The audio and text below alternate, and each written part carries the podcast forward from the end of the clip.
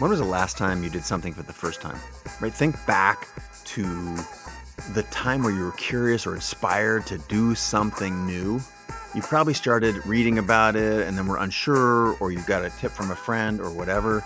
I'm here to tell you that the best way to start something new is by doing. It's always best to begin by doing you know, school taught me that I'm not ready to learn something properly until I've actually tried it or developed a curiosity so deep that I'm willing to engage with it for hours and hours. And yet, as a photographer, I needed to actually start taking photographs before I read a pile of books about how lenses work, about what depth of field was, or any of that vernacular, that jargon without a body of experience to draw on for concept, one f stop would be just as good as any other. What I needed to do then, and what I think you need to do now to learn that new thing or to get better at the thing that you want to do, is to do the thing. You know, now let's just assume you know what it is you want to do and that you've actually started doing it. Let's develop the master skill, learning how to learn right? In, in this way, this is actually the most important skill of all. Once you understand how you learn best, once you figure out how to serve your own personal academy of higher learning, you are the professor, you are the registrar, you are the thesis advisor all in one. Once you understand how you learn, you start to be able, through actions, apply this meta skill of learning how to learn to challenge yourself, not just for the thing that you care about learning right now, but about all the areas of your life that you want to improve. Take learning to walk, for example. If you're a parent and your toddler isn't walking yet, you usually or probably won't just shrug your shoulders and say, Well, I guess my kid is not going to be a walker. Let me pull him on a sled or something from now. That's not usually the case. Every able bodied kid pushes through stumbling, pushes through crawling, pushes through standing and falling over. They push through learning to walk, then to run at our own pace, right? Everything comes down to crawl, walk, run. Everything is learnable in that same manner, right? Everything comes down to this process. It might look different, and every individual's path may be different. This is true of, of any skill you can actually imagine. But what you do need is the awareness, the motivation, the discipline to come from really wanting to do the thing that you are learning how to do at this moment.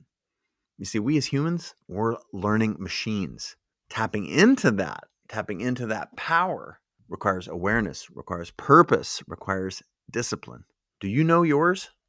The next time you are not able to do something, anything as well as you'd like, you have to ask yourself, am I willing to put time in to be better at this thing?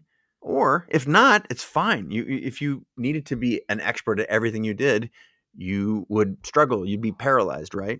You know, I play golf and sometimes I go golfing with people who play golf 5 times a year and they wonder why they're not great.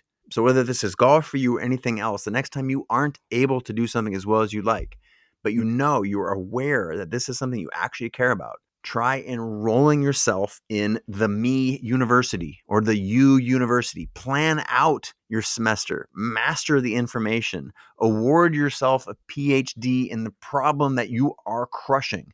Once you do that with a few things, this is the thing about the fastest learners and the most disciplined people in the world that I know they are learning machines, right? They become less intimidated by not knowing how to do something and more empowered by the fact that they know they can learn that thing through repetition, through volume, through doing it over and over and over. Once you've done this a number of times, it all gets easier. That's why people who've mastered one thing are often great at a lot of things. That's why I want you to find something in your world and go deep on that thing because once you understand the depth of anything, you can then start to apply the awareness of the depth required to do all these other things in mass. You can adapt what you have understood about mastery in one area and become a master more quickly in other areas. By understanding how you learn, you can, in a sense, become better at a lot of other things more easily. One of my favorite things is this is sort of an addictive process. Once you uncork this, once you become aware of this, it is the secret weapon of the highest performers. There is nothing that you can't learn, no matter where you're starting from, right now. Trust me on this one. All right. Hey, before you go, thanks so much for listening. And if you got value from this show, chances are your community will too, right? In the particular lies the universal. Please share this link to the show with a friend or mention the show on social. That is a huge benefit for us in hopefully in exchange for providing value to you. I want you to know that I really appreciate your time, the attention, anything that you give to the show, and the questions that you ask our guests, either on social media or through my text community. All that is pure gold. This community, like any community, is a testament to that old phrase a rising tide floats all boats. And by elevating one another, by sharing and resharing this show, the tidbits that you learn and the experiences you take away, all of that has a collective, massive positive impact on the world. So, just a quick thank you. I appreciate all the effort you put into sharing for this show. All right, that's a wrap. Let's put today's episode into practice and get back to growing together.